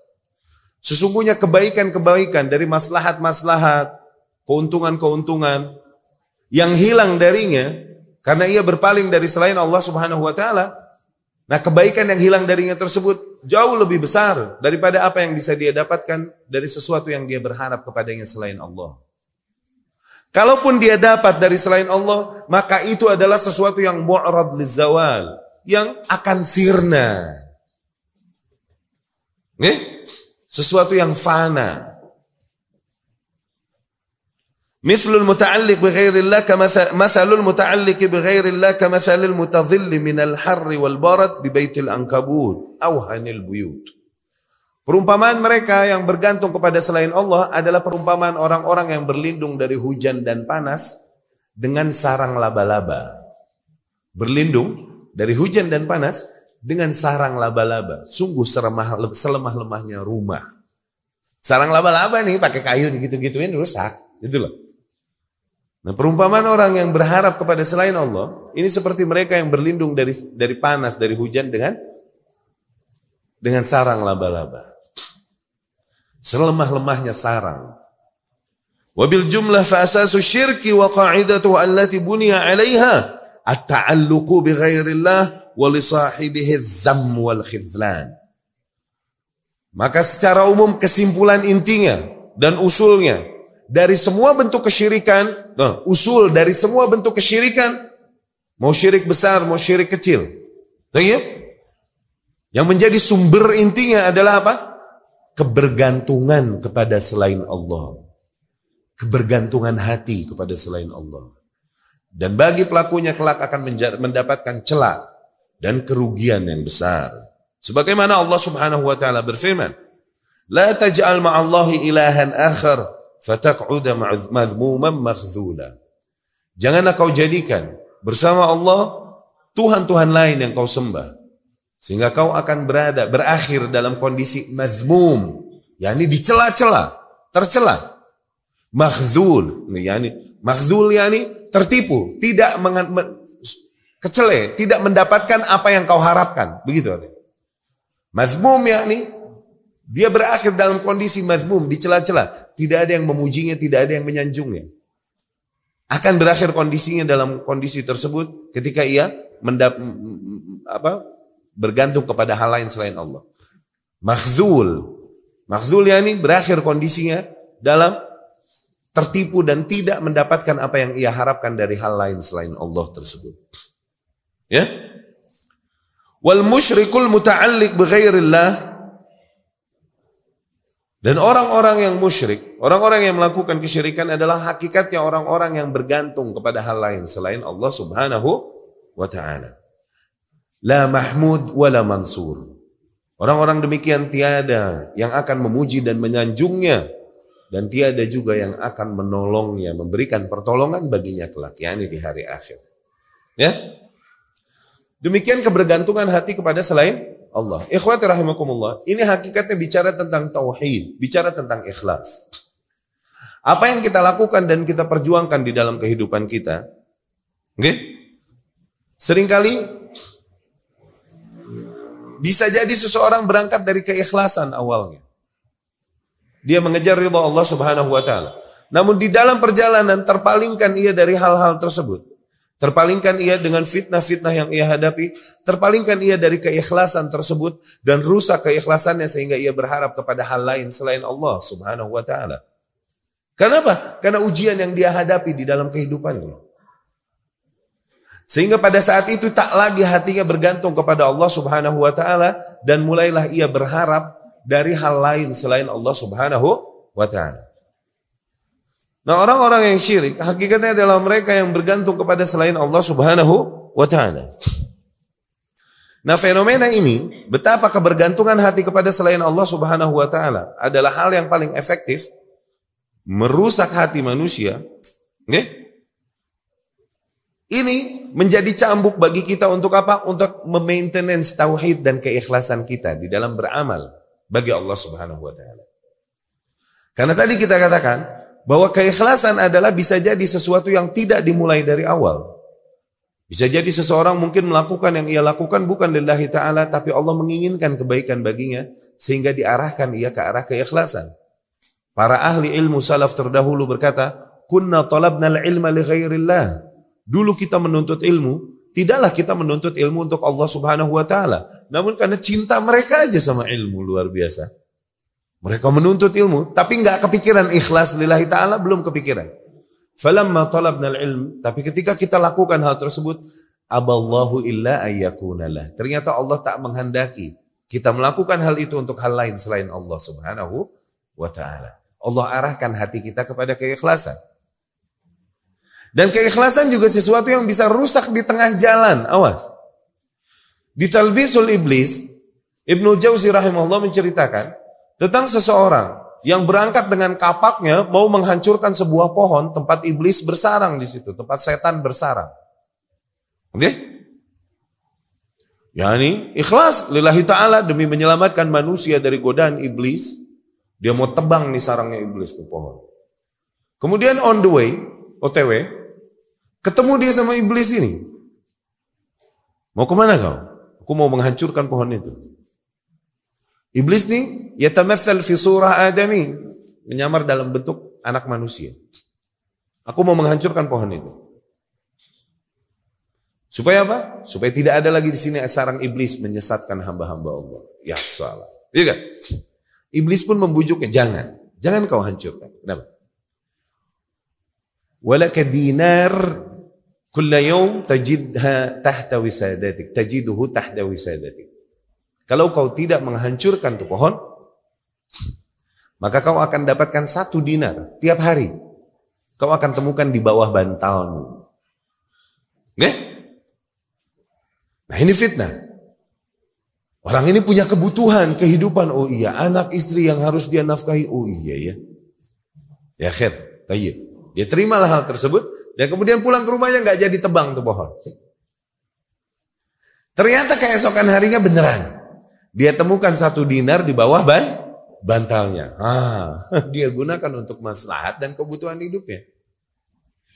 Iya, utangnya banyak misalnya, aduh, sedinar deh, deh. Nah, besokannya dia tak lagi menemukan satu dinar di bawah bantalnya. Wah, marah dia. Bergerak dia kembali membawa kapak tersebut mau memotong pohon itu. On the way ketemu lagi sama iblis. Mau ke mana kau? Aku mau tebang tuh pohon. Akhirnya iblis berkata kepadanya, lantas tadi kau takkan bisa. Kau nggak bisa menebang pohon itu. Kenapa? Kemarin bisa. Ketika kau mau melakukan itu ikhlas lillahi ta'ala, ah kau bisa menebangnya waktu itu. Tapi sekarang kau menebangnya hanya karena satu dinar yang tak kau temukan di bawah bantalmu. Mual bisa. Lihat, betapa dari riwayat ini, dari asar ini yang kita tangkap apa coba? Yang jadi ibrah, yang jadi ibrah. Keikhlasan ini sesuatu yang bisa rusak di tengah jalan. Maka hukumnya wajib atas tiap individu untuk maintenance keikhlasannya dan mengulang-ulang niatnya. Kembali muhasabah, apa yang kulakukan, apa yang kuperjuangkan, untuk apa? Apa? Untuk pencitraan dirikukah di mata para makhluk? Atau benar aku apa benar memang aku mengejar ridho Allah Subhanahu wa taala? Coba, yang aku mau lakukan nih urgensinya apa? Kalau aku memang ikhlas mengejar ridho Allah, kira-kira aku akan melakukan hal ini enggak? Karena orang yang menjaga keikhlasannya, mereka tidak akan melakukan hal-hal konyol yang merusak dan menodai keikhlasannya. Ikhlas atau enggak urusan hati kan? Urusan hati kan? Siapa yang tahu gaib kan? Tapi di antara amarat, di antara ciri-ciri orang yang ikhlas, mereka hati-hati dan meninggalkan perkara-perkara yang akan merusak keikhlasannya. Apalagi perkara itu konyol.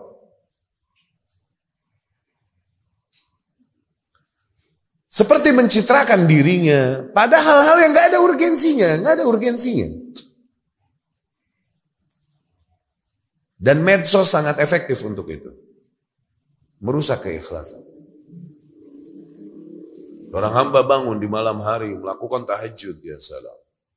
Menghadap Allah Subhanahu wa taala kemudian dia bikin status. Alhamdulillah baru bertemu dengan Rob. Ya salam. Oke? Nah medsos ini begitu efektif memfasilitasi dan merangsang manusia untuk apa? Untuk merusak keikhlasannya. Begitu efektif. Itu di antara fungsi medsos.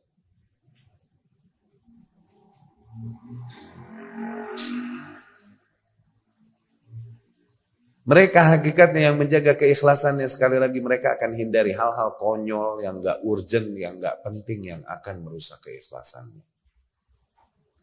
Karena mereka yang ikhlas takut. Takut amalannya ternyata tertulis nggak ikhlas di sisi Allah. Boro-boro sempat mencitrakan dirinya di antara makhluk. Gak ada urgensinya. Oke? Dan buat para penuntut ilmu, di antara bentuk kebergantungan hati kita hanya kepada Allah Subhanahu wa taala. Dan ini adalah di antara bentuk realisasian tauhid.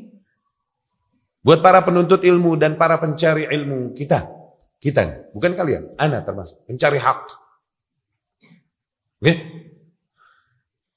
Kebergantungan hati kita jadi hanya kepada Allah Subhanahu wa taala ketika apa? Kita, kita ketika kita jadikan loyalitas kita hanya kepada hak yang datang dari Allah Subhanahu wa taala melalui rasulnya sallallahu alaihi wasallam. Okay? Tidaklah kita terjebak sebagaimana yang kita bahas sebelumnya tadi. Terjebak dalam ikatan-ikatan cinta, ikatan-ikatan emosional tadi.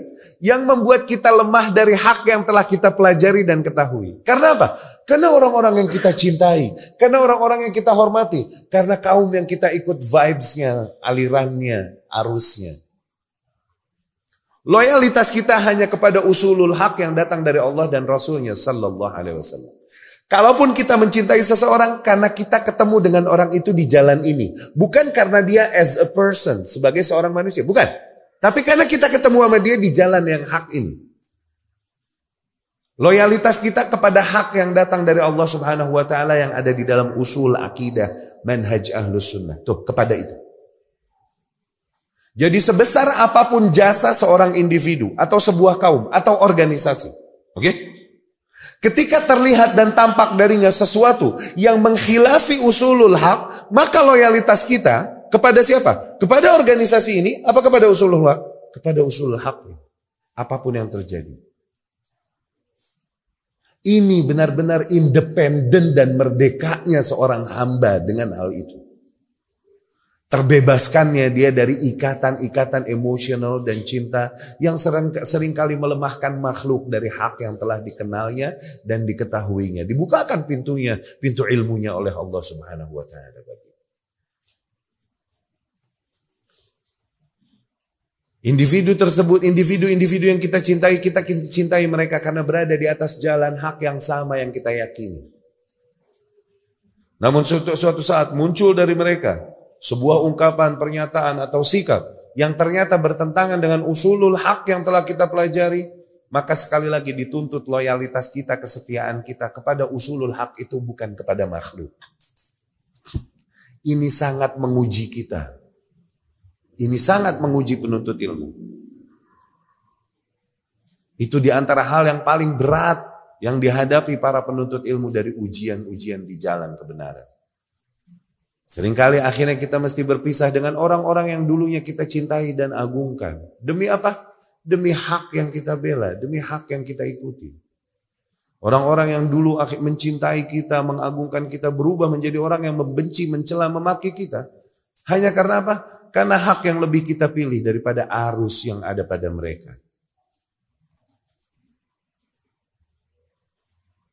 Ya, dengan mengambil sikap demikian terrealisasikanlah benar-benar kemerdekaan seorang hamba. Betapa ia hanya menghambakan diri kepada Allah Subhanahu wa taala. Tidak ada kebergantungan pada hatinya kepada hal lain selain Allah Subhanahu wa taala. Ya. Tapi semoga materi singkat ini dapat menjadi nasihat bagi adik-adik semuanya, bapak-bapak juga, bagi hadirin dan hadirat Uh, terima kasih atas perhatian dan waktu yang diberikan. Uh, semoga sekali lagi materinya nggak terlalu sulit untuk difahami ya, nggak terlalu berat, materinya ringan. Uh, apa namanya? Untuk materi pagi ini kami cukupkan sekian. Nanti siang ada lagi materi di tempat lain. Kalau mau ikutan tafadhol silahkan ya.